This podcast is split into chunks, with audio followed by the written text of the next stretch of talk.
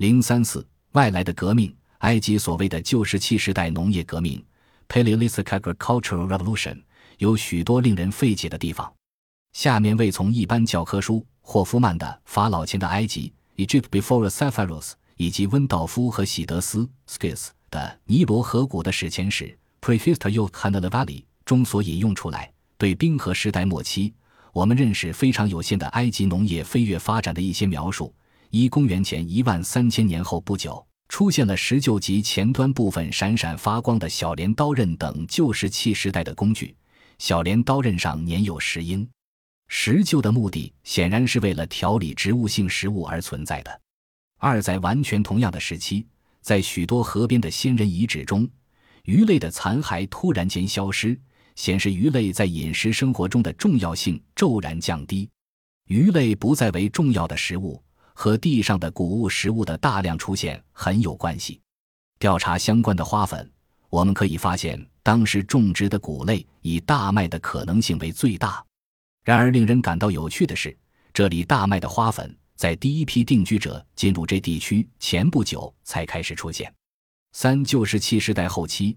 尼罗河谷的农业出现的突然，衰退的也极为突然。最令人费解的是，公元前一万零五百年后不久，过去使用频繁的石臼与小镰刀刃突然消失，整个埃及反而开始使用在旧石器时代以前便有的狩猎、渔猎、采集用的石器。虽然证据并不完整，不过我们应该已经可以看到全貌。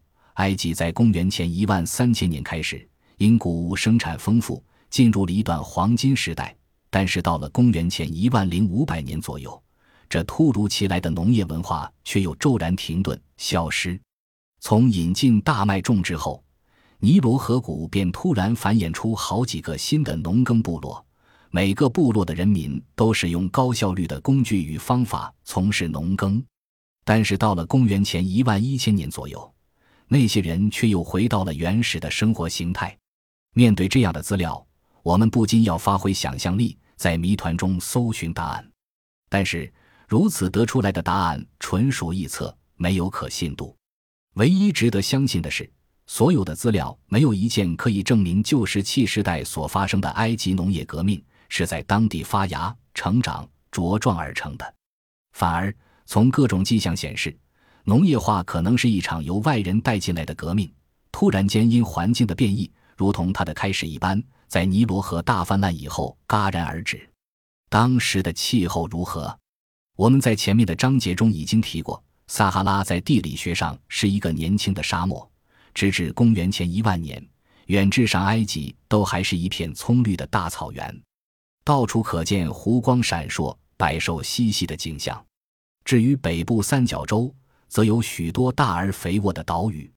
总体而言，当时气候比现在要凉爽。多云也要多雨。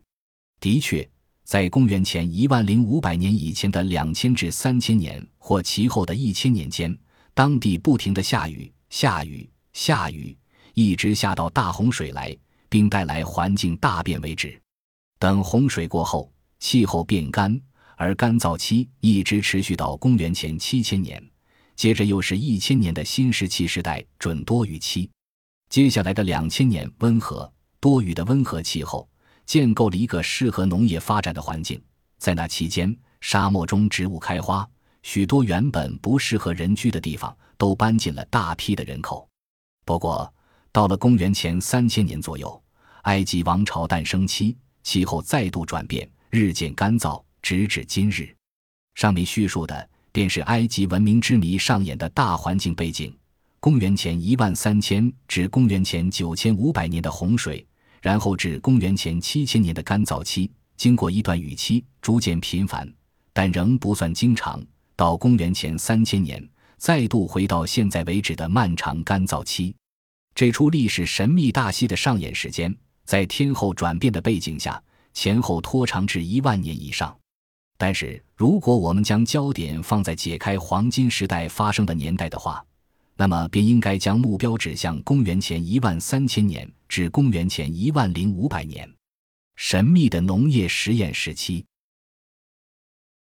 本集播放完毕，感谢您的收听，喜欢请订阅加关注，主页有更多精彩内容。